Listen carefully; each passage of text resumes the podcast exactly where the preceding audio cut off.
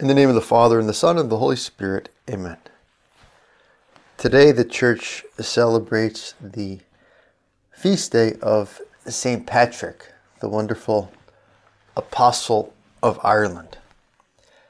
What a great title, the Apostle of Ireland. He brought the faith to Ireland, and through many uh, miraculous conversions, and but also mainly through his asceticism and his prayer life, his daring, his courage, he preached the gospel fearlessly to the pagans who were then the natives of, of Ireland, and converted so many people. What a fantastic ideal for us, that each one of us, the Church says, we're called to holiness and apostolate.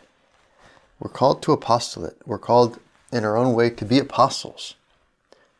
So at the end of our life, someone could look at us and say, he or she was the apostle of something. What does our Lord want me to be the apostle of? My town, my family, my friends, my profession, my university. Lord, what are you calling me to evangelize? What are you calling me to be the apostle of? Patrick, like Saint Paul, received the kind of vision to help the Irish people. Saint Paul received the vision to help the Macedonians, and Saint Patrick received the vision to return to Ireland, where he had been uh, spent some time as a slave, to return to Ireland with the gospel. And perhaps we can ask our Lord, Lord, maybe I won't get a vision, but who are you calling me to help? Where are you calling me to go with an apostolic spirit, with an apostolic heart?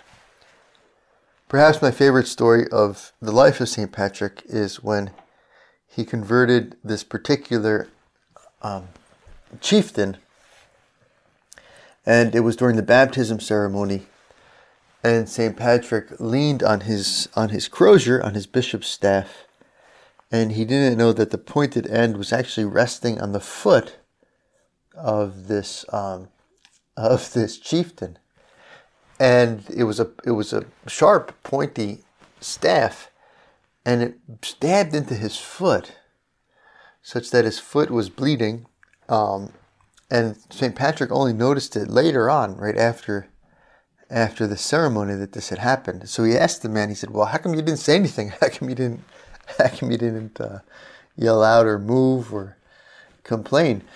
And the uh, the this uh, Celtic chieftain said, "Well, I thought it was part of the ceremony," and he was kind of um, he thought it was a, a small sacrifice to to pay for the for the blessings of the faith, for the blessings of baptism.